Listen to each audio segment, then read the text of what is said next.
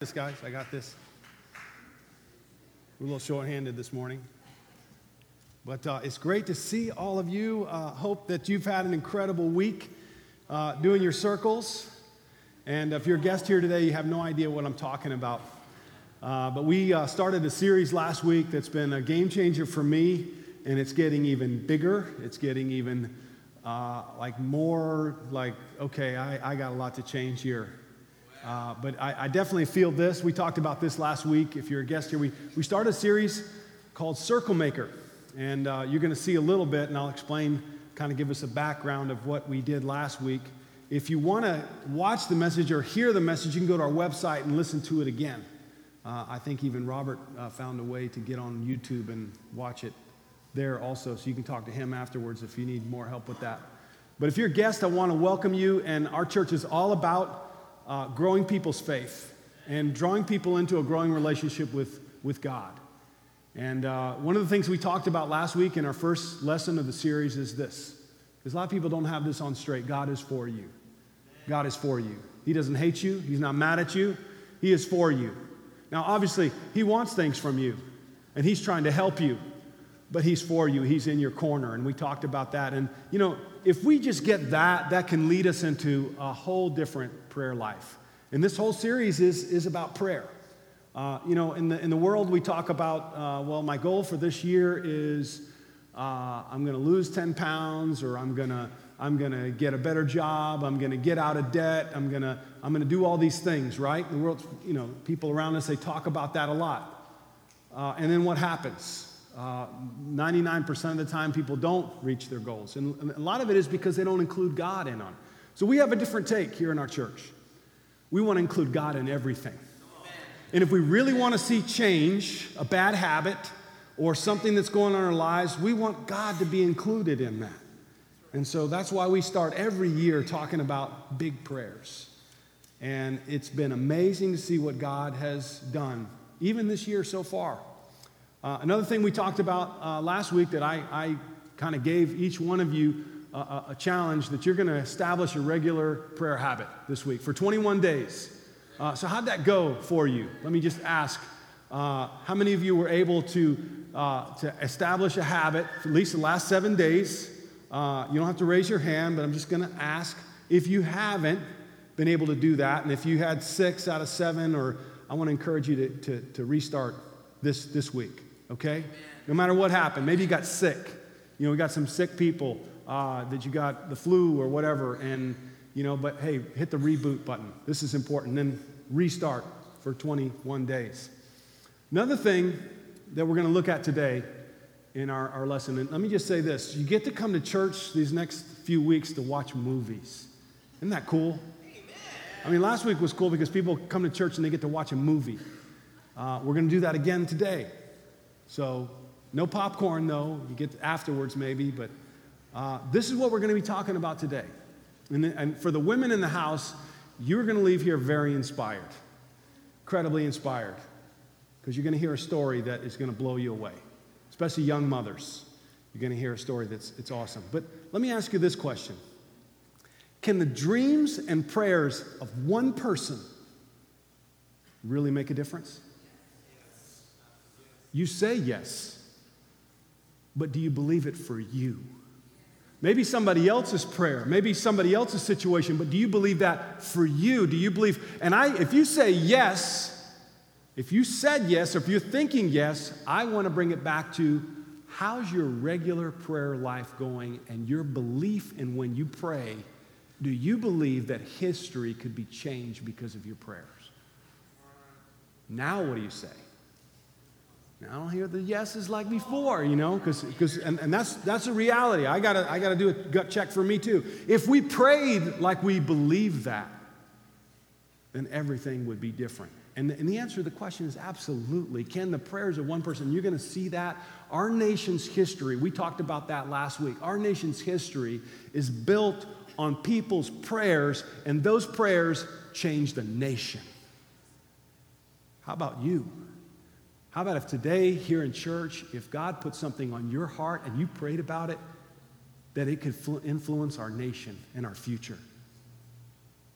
I mean, that, that's intense. So Today we're going to look at that. Last week we looked at this story. Uh, it's a legend, uh, it's a historical event that was passed down by rabbis. That there was a prophet, he was an old sage, his name was Honi, and he basically drew a circle. They needed rain like we do in California, but even worse. It hadn't rained in a year, and it was a, such a severe drought, it was about to wipe out a generation. There was no crops. It's, they didn't have irrigation like we do today. Uh, they can't import water from Washington and Oregon like we do today. This was a desperate situation. But this guy, Honi, he drew a circle. He drew himself in the circle and he told God, I am not leaving this circle unless you send us rain today. And it rained.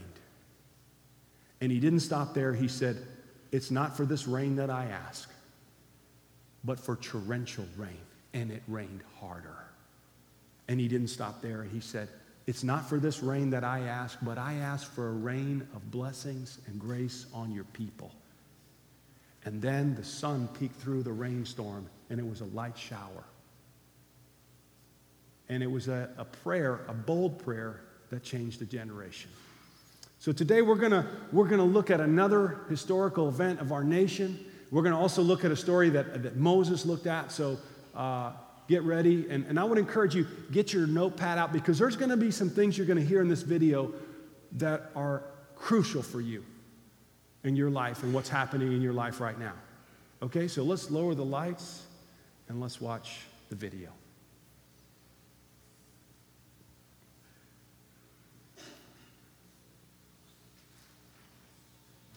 I have a few places that I go when I need to dream big or pray hard or think long. Spend a lot of time on the rooftop at Ebenezer's Coffee House. Sometimes I'll spend half a day at the National Cathedral or the National Gallery of Art. I love the Lincoln Memorial at night. The Lincoln is where Martin Luther King gave his I Have a Dream speech on August 28, 1963. Well, Washington, D.C. is filled with memorials to Civil War heroes, among them Ulysses S. Grant, and of course, our 16th president, Abraham Lincoln. It was Lincoln who held the Union together during the Civil War.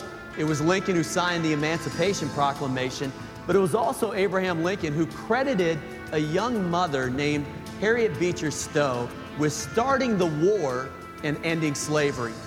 Hattie was born into the most distinguished family of clergymen in America. Her father, Lyman Beecher, was considered the greatest orator in America.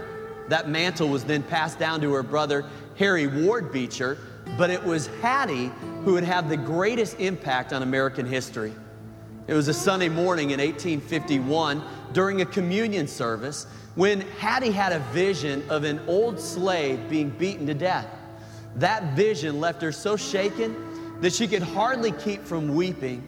She walked home with her children from church and skipped lunch. She immediately started writing down the vision God had given her as words poured from her pen. When she ran out of paper, she found brown grocery paper and continued to write. When she finally stopped and read what she wrote, she could hardly believe what she had written. Hattie said that God wrote the book, she just put the words on paper.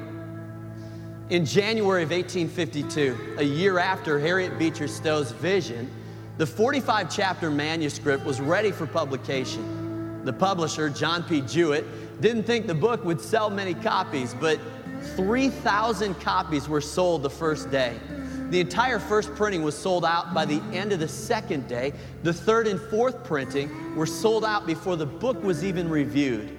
Well, the book that Jewett didn't think would sell many copies ended up in almost every house in America, including the White House.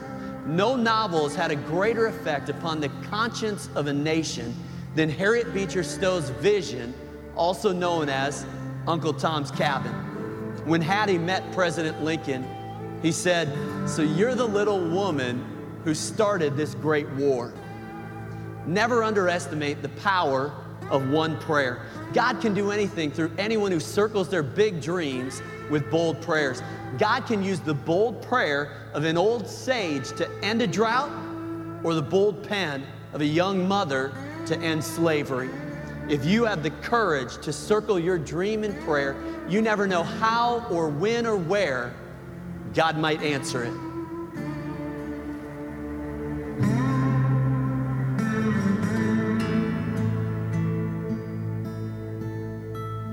Well, right in the middle of the nation's capital is a small island where I love to hang out, nestled right between Georgetown and National Airport. It's called Roosevelt Island, named after one of my heroes, Teddy Roosevelt. Well, Teddy Roosevelt had an interesting habit. Every now and then, he would go outside with his naturalist friend, William Beebe, and they would look up into the night sky they would locate a faint spot of light in the lower left hand corner of Pegasus, and they would recite the following This is the spiral galaxy of Andromeda. It's as large as our Milky Way. It's one of 100 million galaxies. It's 750,000 light years away. It consists of 100 billion suns, each larger than our own sun. Then the president would say to his friend, with a smile, I think we feel small enough now. Let's go to bed. Well, in Isaiah 55, it says, As the heavens are higher than the earth, so are my ways higher than your ways, and my thoughts than your thoughts. Well, the difference between God's ways and our ways is compared to the distance from one side of the universe to the other.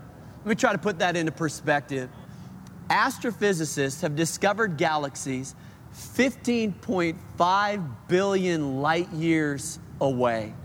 Well, that distance is virtually incomprehensible. And God says that's the difference between our thoughts and His thoughts. So here's my thought your best thought on your best day falls 15.5 billion light years short of how great and how good God really is. By definition, a big dream is a dream that's bigger than you are. In other words, it's beyond your human ability to accomplish. And that means that there are going to be moments where you doubt yourself, and that's normal. And that's when you need to remind yourself that God is able to do 15.5 billion light years beyond what you can ask or imagine. So if your dreams seem impossible, well, then you need to expand the radius of your prayer circles. Before the first raindrop fell, Honi had to feel a little foolish. I mean, standing inside a circle and demanding rain is a risky proposition. And then vowing that you won't leave the circle until it rains is even riskier. Honi backed himself into a corner or drew himself into a circle, and the only way out was a miracle. See, drawing prayer circles often looks like an exercise in foolishness, but that's faith. Faith is the willingness to look foolish. You know, Noah looked foolish building a boat in the middle of the desert. The Israelite army looked foolish marching around Jericho blowing trumpets. A shepherd boy named David looked foolish charging a giant with a slingshot. The wise man looked foolish tracking a star to Timbuktu. Peter looked foolish getting out of a boat in the middle of the Sea of Galilee. And Jesus looked foolish wearing a crown of thorns. But the results speak for themselves. Noah was saved from the flood. The walls came tumbling down. David defeated Goliath. The wise men discovered the Messiah. Peter walked on water and Jesus was crowned the King of Kings. Foolishness is a feeling that Moses was very familiar with. He had to feel foolish going before Pharaoh and demanding that he let God's people go. He felt foolish raising his staff over the Red Sea. And he most certainly felt foolish promising meat to eat for the entire nation of Israel in the middle of the wilderness. But it was his willingness to look foolish that resulted in epic miracles the exodus of Israel out of Egypt, the parting of the Red Sea, and one of my favorite miracles in Scripture, the quail miracle. In Numbers 13, the Israelites are complaining about the menu. Oh, for some meat, they exclaimed. We remember all the fish we used to eat for free in Egypt and we had all the cucumbers, melons, leeks, onions, and garlic that we wanted. But now our appetites are gone, and day after day we have nothing to eat but this manna. Well, despite their complaining, God patiently responds with one of the most unbelievable promises in Scripture. He doesn't just promise a one course meal of meat, God promises meat to eat for a month, and Moses can hardly believe it. He says, Here I am among 600,000 men on foot, and you say, I will give you meat to eat for a whole month? Would they have enough if flocks and herds were slaughtered for them? Would they have enough if all the fish in the sea were caught for them? You can almost see Moses doing the math in his mind, and it does not add up, not even close. I mean, he's trying to think of any conceivable way that God could fulfill this promise, and he can't think of a single scenario. Have you ever been there? And you know that God wants you to take the job that pays less, but it doesn't add up. You know that God wants you to go on the missions trip, but it doesn't add up. You know that God wants you to get married or go to grad school or adopt, but it doesn't add up.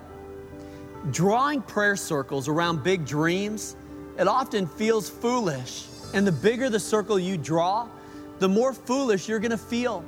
But if you aren't willing to step out of the boat, you'll never walk on water. If you aren't willing to circle the city, the wall will never fall. And if you aren't willing to follow the star, well, you'll miss out on the greatest adventure of your life. Moses learned this lesson well. If you don't take the risk, you forfeit the miracle. In 1996, National Community Church was meeting in a DC public school, and the school was closed because of fire code violations.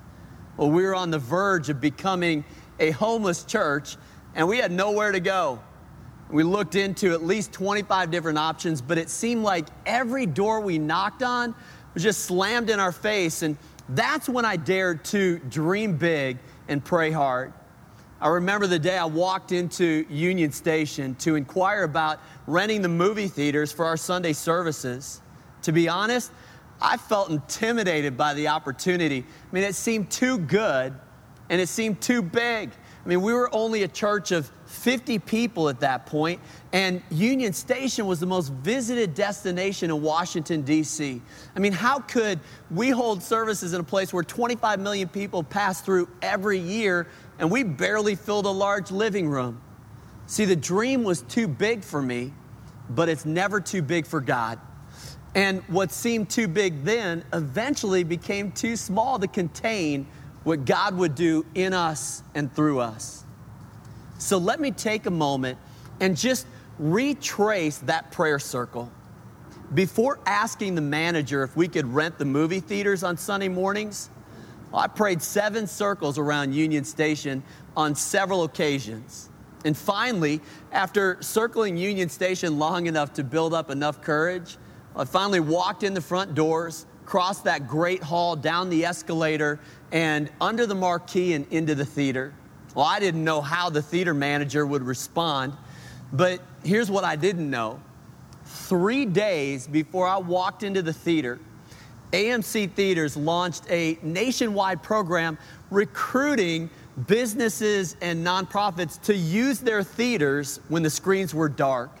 I mean, as far as I know, we were the first group to respond to that initiative, and we had no idea it was even going on but God did. And God didn't just open an amazing door of opportunity, it was like He rolled out the red carpet. Well, on the way out of Union Station, after signing a lease with the theater, I picked up a history of Union Station. I opened it up, and the first thing I saw was the bill of Congress signed by Teddy Roosevelt on February 28, 1903. It simply said, a bill of Congress to create a Union Station and for other purposes. It's that last phrase, and for other purposes, that jumped off the page and into my spirit. I mean, nearly 100 years after that bill was passed, Union Station started serving God's purposes through the ministry of National Community Church. You know, Roosevelt thought he was building a train station. Listen, he had no idea that he was building a church. I mean, a church with a mass transportation system, a parking garage, I mean, even 40 food court restaurants right outside the marquee. And our capital campaign, it was funded by Congress. One of my favorite promises in Scripture is found in Revelation 3. It says that what God opens, no one can shut, and what He shuts, no one can open. See, I have placed before you an open door. Well, I circled that promise in prayer, and God opened the door. In recent years, know, I've realized that I only circled half of that promise. I prayed for open doors, but not closed doors. I mean, quite frankly, we love it when God opens doors for us, but closed doors, not so much. But here's what I've realized you can't half circle the promises of God. It's a package deal. You can't pray for open doors if you aren't willing to accept the closed doors because often one leads to the other. If God hadn't closed the doors to that DC public school, well, we would have never walked through the doors at Union Station. Well, let me tell you how the story ends in Numbers 13. The promise doesn't add up, but Moses has the faith to circle the promise. In fact, he proclaims the promise to the Israelites. And then it says, Now a wind went out from the Lord and drove quail in from the sea. It brought them down all around the camp to about two cubits above the ground, as far as a day's walk in any direction. All that day and night, and all the next day, the people went out and gathered quail. No one gathered less than 10 homers. Well, the Israelites were in the wilderness of Paran. It was a region about 50 miles inland from the Mediterranean Sea and about 50 miles southwest of the Dead Sea.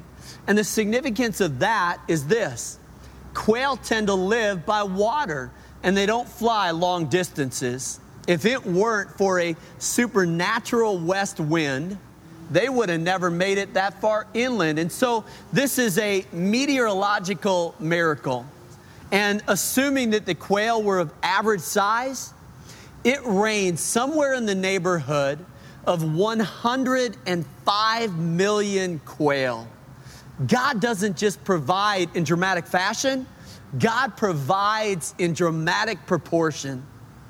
Moses could have never anticipated this miracle. It was unpredictable, it was unprecedented. But Moses had the guts to circle the promise. And when you circle the promise, it's cloudy with a chance of quail. So don't worry about the arithmetic, that's God's job. Stick to geometry. Your job is not to crunch numbers and make sure the will of God adds up.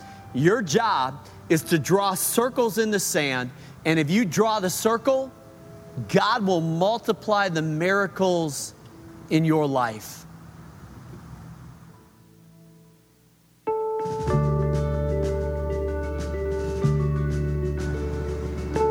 I want to leave you with a question this week.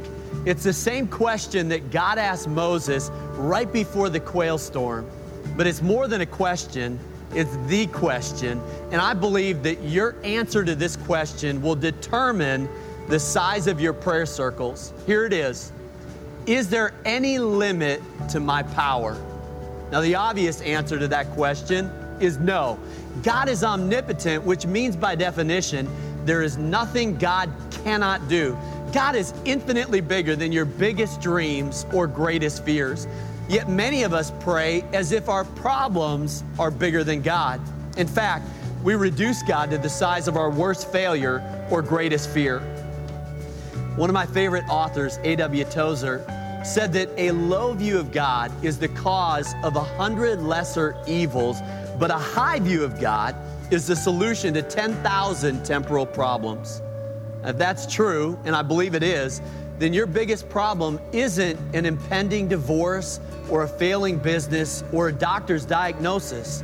Now, I'm certainly not making light of your relational or financial or health challenges, but you have to answer this question Are your problems bigger than God, or is God bigger than your problems? Our biggest problem is our small view of God. That's the cause of a hundred lesser evils, but it's a high view of God that is the solution to all other problems. Is there any limit to my power? Have you answered that question? There are only two options yes or no. Until you come to the conviction that God's grace and God's power know no limits, you'll draw small prayer circles. But once you embrace the omnipotence of God, you will draw ever enlarging circles around your God given, God sized dreams. How big is your God? Is He big enough to heal your marriage or heal your child? Is He bigger than a positive MRI or a negative evaluation? Is He bigger than your secret sin or your secret dream? Now, let me leave you with a challenge. Faith is the willingness to look foolish. You know, Peter looked awfully foolish getting out of that boat in the middle of the Sea of Galilee in the middle of the night. But if you don't get out of the boat, you'll never walk on water. You know, maybe you've been dreaming big for a long time, but there comes a moment when you need to take a step of faith. Now, you better not get out of the boat if Jesus hasn't said come. But if Jesus says come, well, then you better not stay in the boat. What is the next step of faith that you need to take? Well, it begins by praying a circle around whatever it is. Then you need to step out in faith. That's what Renee Reed did. So uh, let me ask you a question. What's your view of God based on the problems that are affecting your life right now? And uh, we're going to do a little Bible study. I'm not going to leave you here, but this, this particular video and the Bible study, I mean, brought me to my knees to understand my view of God is not high and big enough. And this is so significant because I believe many of us are struggling with problems and they get so big and they dominate our lives, they dominate our focus, they take over our family, they take over our marriage, simply because we're not including God in on the picture. So, uh, I don't know how many of you got your, your cards, uh, and if you've had a chance to fill them out, we're going to talk about this in a little bit. If you did not get one, uh, our ushers are going to be passing them out in a little bit. But this is huge that you decide. And, and what he said in the, in the video, Mark shared, he says, As the heavens are higher than the earth, so are my ways higher than your ways, and my thoughts than your thoughts. How big is God? You know, he talked about the distance between one of the galaxies and Earth is 15.5 billion light years. That, that just, that's like completely out of our understanding. We can't understand, we can't even comprehend that. Do any of you know the width of our universe? Now, they frame it in this way they frame our universe in the seeable width of the universe. Anybody know what our, our universe is with? And every time they go out, it gets bigger. Any idea? Between 46 and 47 billion light years. That's what we know. Last year, they came out with, they, they found, you know, a, a, a quasar that's even further. So it keeps getting bigger. But let me ask you this His ways and your ways, how do they compare? And if you and I don't have a right view of God, guess what happens? Our problems get big and they take over our lives. And we have a, a, a, bad understanding of who God is. And this is the question Is there any limit to my power? This is God asking you Is there any limit to my power? Is there anything that I cannot do? And you've got to answer and you've got to wrestle with that question.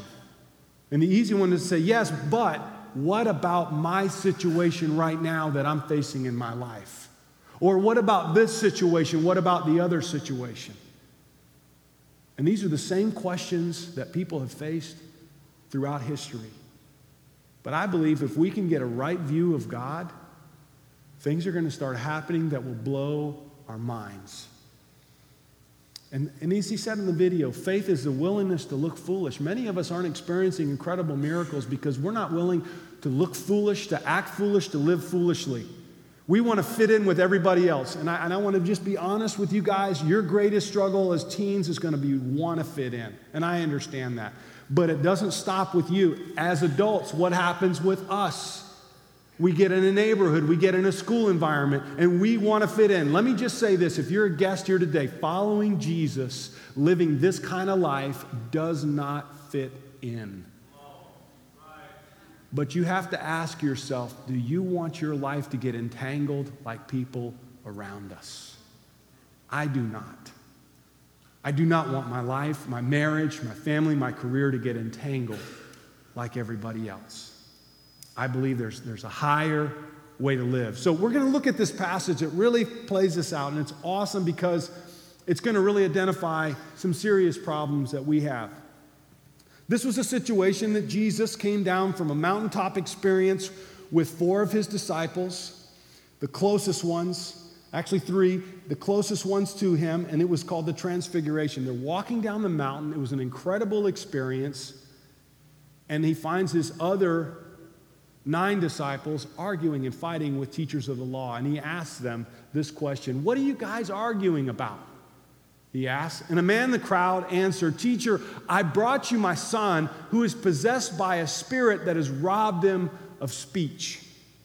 Now, this is a father whose son is, has been robbed of speech, and it gets more intense. This spirit that he had was trying to take his son's life on many occasions. This is a serious problem. And he goes on to say, I brought him to him, but whenever it, it says, he goes on and says, whenever it seizes him, it throws him into the ground, it, he foams at the mouth, he gnashes his teeth and becomes rigid. I asked your disciples to drive out the spirit, but they could not. So we've got a problem that the disciples couldn't fix. Have you got a problem that you haven't been able, through your prayers, been able to fix. And I, I guarantee you, there's probably one or more that you haven't been able to fix. And this is something that they were facing. And what was Jesus' reaction when he saw this problem, when he saw this situation? He says, You, belie- you unbelieving generation, Jesus replied, How long am I going to stay with you? How long shall I put up with you? Bring the boy to me. So Jesus takes over the situation. And what's he saying to the people around? What's the problem? Is it the boy has a demon that can't be cast out? What's the problem? Their view of God. And in many regards, what is really our problem? Our view of God. And so he asks them to bring the boy, and in verse 21, it goes on to say, Then he asked the boy's father, How long has he been like this? From childhood, he answered. It has often thrown him into the fire or water to kill him, but if you can do anything, take pity on us and help us. Now, this phrase right here, if you can, at that, you want to get Jesus riled up? Ask him if you can. And this is, you know, if you can help me with my problem. So there's a question mark. Is this problem too big for God? Is this problem, is this situation too big for God? And so this is the question that he asked Jesus. And how do you think Jesus is going to respond to this question? Well, here it is.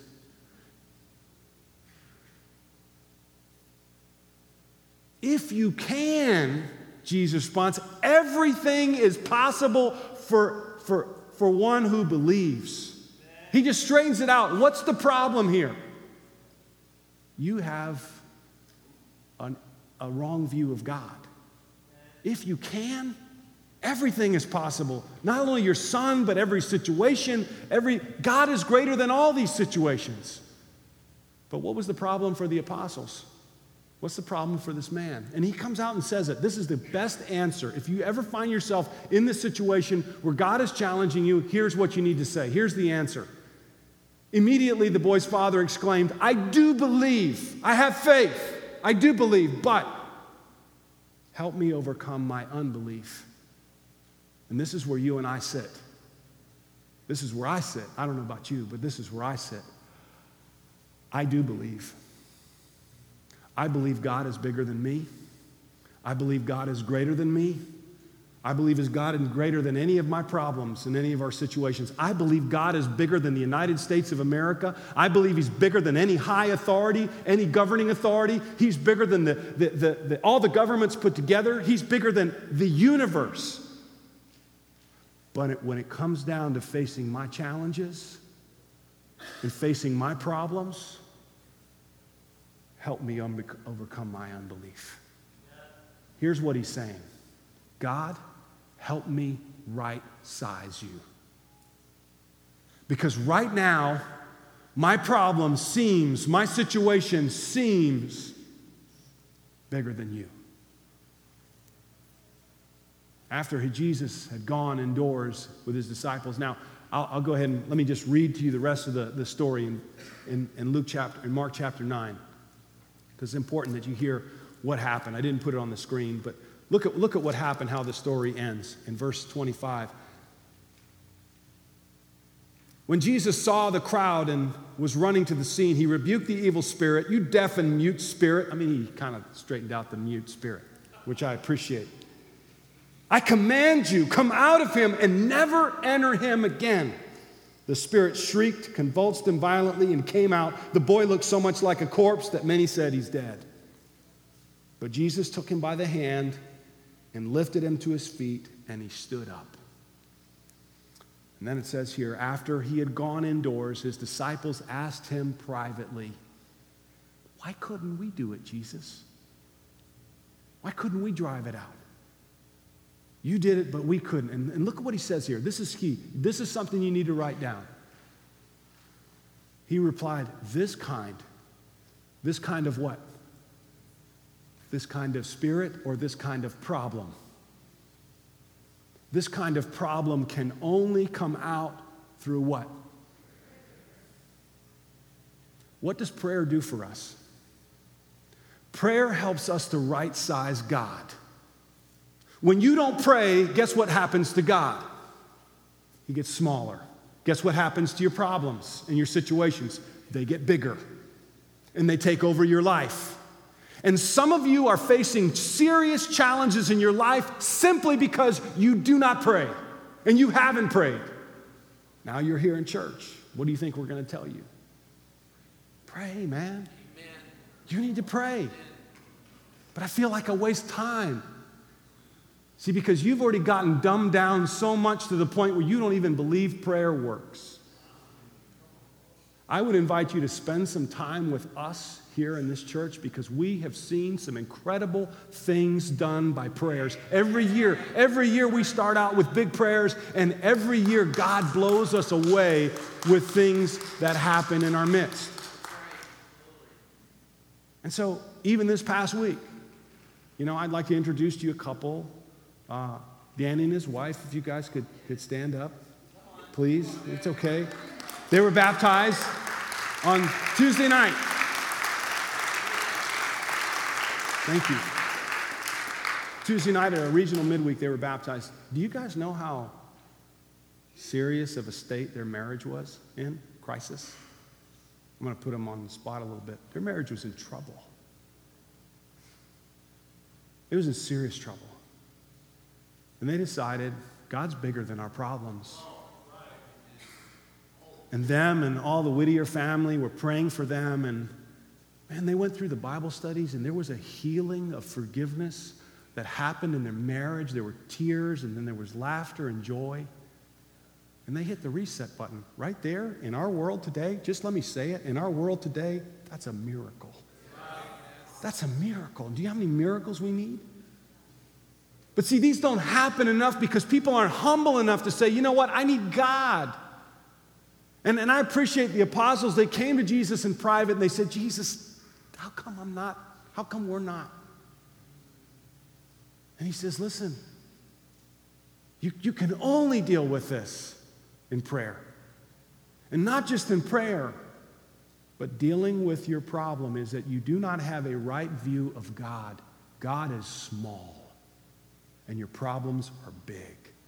And that's why you're not seeing things happen in your life. Here's the thing we reduce God to the size of our problems, and therefore they do not change. And we go from weakness to weakness to weakness, and then we give up and we get hard hearted. And God, we, here's what we do we want God to fix our problems, but we do not want Him to direct our lives. We see God as our problem solver, and we pray to Him as our problem solver. Now, this one got me, okay, because I see this in my own life.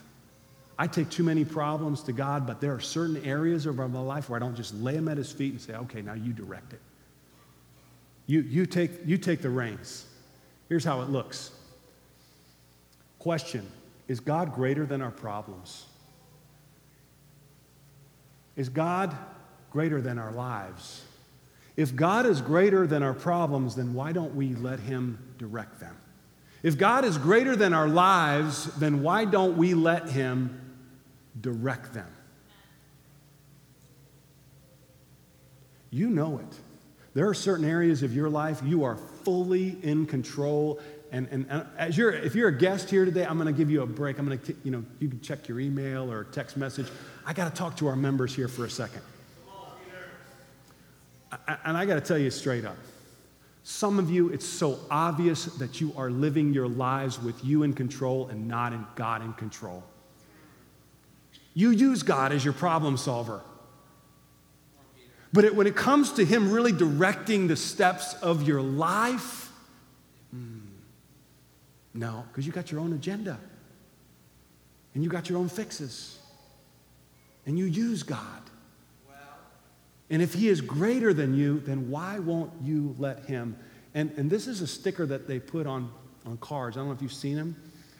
It, it's kind of a, a thing that they've done. He is greater than I. Do you believe that? Do you believe that God is greater than you?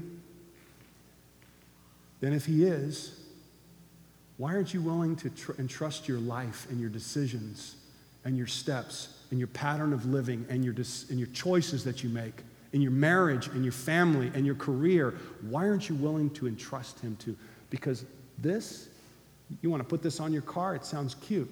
But if you want to live this, it's a whole different story. You know, on your prayer cards, we have these things on the back, you know. Have you guys t- taken a look at these? Yes. They're called the springboards of faith. If this is true, if this is true, guess what's going to happen in your life? Your life is going to revolve around this, around these five things, because these five things have been proven, not scientifically, but they've been proven in church after church after church. There is clear evidence these five things, one of them it's circumstantial. The rest of them, you do them, you, you act upon them. If you practice these first four things, what happens to your faith? It grows. And guess what happens to your view of God? It grows. Guess what happens to your problems? They get smaller. Now, I got, I got to share this with you and be open about our church, and sometimes I do this we have a lot of problems in our church. We've got a lot of people with problems in our church. I get phone calls. They find their way to me, they find their way to my wife, they find our way to the elders, they find our way to people, and they, they let us know, oh, did you hear about so and so? Their marriage is in trouble. Oh, did you hear about so and so? And and did you hear about this and you hear about that? And I go, Amen. And, and some of these questions, I go, I, I want to help. But let me tell you the honest truth. Some of them, I cannot help. I can't help. All the appointments in the world, all the times, all the Bible study, I could even pray over them with them. I can't help them. You want to know why I can't help them? Because this isn't clear. This, this issue is not clear. Guess who's greater than God? They are. And until they fix this, I, those problems aren't going to go away. They're going to perpetuate. And we get so many people that leave the church and they come back to the church with a limp.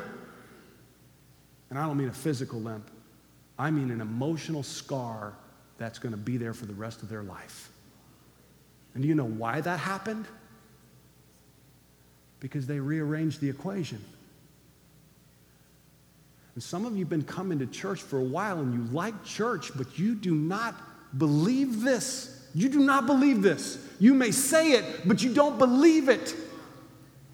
And then we want to talk about big prayers and God doing big things. He is going to start to do big things in your life when you get this equation on straight. And when I do too. Because some things kind of bubble to the surface. I'll be honest with you guys finances. Mm. We're in one of the most financial tight times in our lives. We've got two kids in college and it's tight. I mean, it's spandex tight. you know, and I just go, wow. And I, I got to be honest with you guys, I worried over the Christmas holiday. I worried a lot. I was stressed over it. I woke up at night and I'm like, oh, what are we going to do? And I go, wait a second. Where are these? Where's this equation? Is God greater than my financial situation? Absolutely. Then what am I stressing over? Why don't I spend more time in prayer over the situation and then leave it at his feet and stop worrying so much? It was very convicting. And Jesus said, this kind can only come out with prayer. So I want to ask some of you because I know the truth of the matter is, I know how you live. People around you know how you live. You're not entrusting God with your life. You're playing church. You're bringing your kids here because you like your kids to be involved in something wholesome. But when it comes down to God really being in control of your life and your decisions versus you doing what you want, when you want, He's not in control. And so, until you get this equation that we looked at on straight, it's, it's not going to really, you're not going to have this incredible breakout. And when you get that on straight, what happens to our problems? You know that, that, that quote that, that, that he shared, the Tozer quote, where he says, Your view of God affects, it says it here, a low view of God is the cause of a hundred less evils. But a high view of God is the solution to 10,000 temporal, problems. 10,000. What, what would happen if God could help you take care of 10,000? We talk about 10,000 reasons. How about 10,000 problems? Let's write a song about 10,000 problems. What could God do if you got this equation on straight? What could He do with your 10,000 problems? They would just shrink. Because you go, yeah, it's a situation, but I really don't have control over it, so I'm going to leave it to God and it's going to work its way out. He's got control over my life. All right, so let's move on.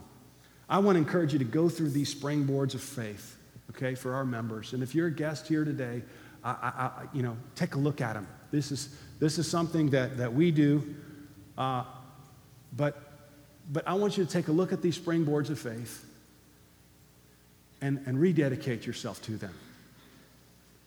And how can I tell? And I talk about this often, but some of you, you, you kind of show up to church, you, you show up late, and you, you leave early. Why? You never ask yourself the question when does God want me here? It's when I want to be here. And I want to be here when things have already started. And I want to sit in the back where nobody will notice. Hey, that's fine. That's fine. You, you do what you want because God gives you the prerogative to make the choice. But let me tell you, let me tell you, if you want God to come and fix your problems when there's a, a, a, a bad order of things, I mean, come on, really? Is God a genie or is he God? And if you really want him to fix your marriage and lead your children and lead your career and bless your life like Moses, like the followers of Jesus, then He will and He wants to. So I want to show you guys a video of what we did last week. We had a, we had a, a number of people who were there, and you got to ask yourself, well, you're watching the video, why did these people do this? So we're going to need to turn the, the sound up on this video. Some of you are going to see your faces. But this is what our life should be like. And the impact that it can have. So let's lower the lights and we'll watch this, this couple minute video of last week.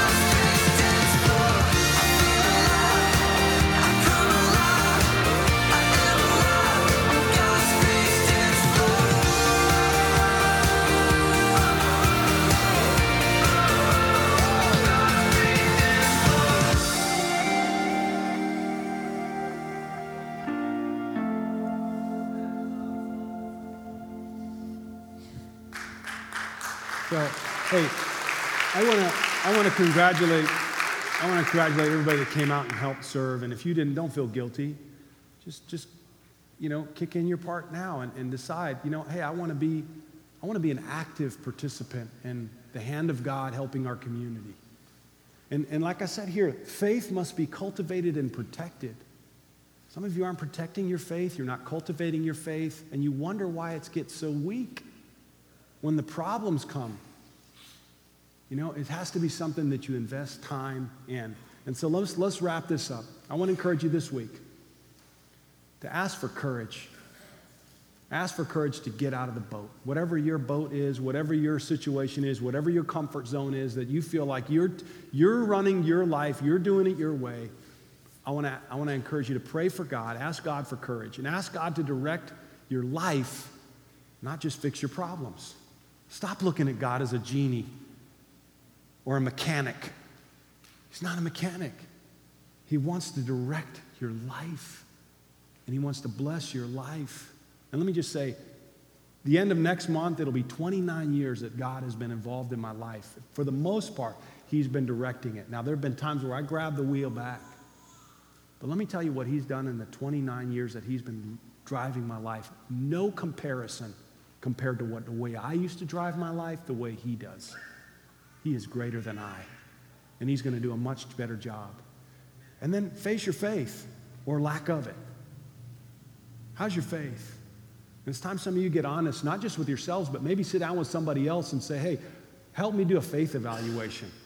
And you can use these five springboards of faith to kind of go through it. If you have no time to read your Bible, no time to, to, to, to grow your faith, to pray, uh, to be involved, you have, like, I, I don't have time to do any of this stuff. And you got to go, okay, well, why is your faith getting weak? And then the last thing is, I, as I, I said, last week I asked you, we want to pray, and this is much more than a prayer campaign. This is a life change. I, I want to encourage you to keep on praying for a revival like we've never seen in our lifetime in our church. Would you pray that? And you just might see your life change. And if you're a guest here today, I want you to know we're praying for you. The person that brought you is going to pray for you. That could be really good, could be a little scary. Because in my case, things start happening. God starts shaking your tree. And I'm grateful for those prayers, but they weren't fun at the time because they got my eyes open. And to wrap things up, we're going to look at a passage that was mentioned in the video. And this is awesome. Revelation chapter 3, verse 7 and 8. It says, These are the words of him who is holy and true, who holds the keys of David. What he opens, no one can shut. And what he shuts, no one can open. This is the double edged prayer that he talked about. And, uh, you know, some of us like the open part. I do. But what about the closed part? And we're going to take the communion now, and what I want to encourage you with the open part Jesus, through his death and his resurrection, has opened a door for you that can, no one can shut. No one can shut it. Meaning you have the opportunity. Remember when we looked at the, the equation, he is greater than I?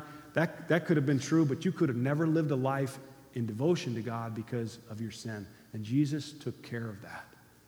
He opened the way for us to be able to do what we do, to be able to grow our faith, to be able to have a relationship with Him.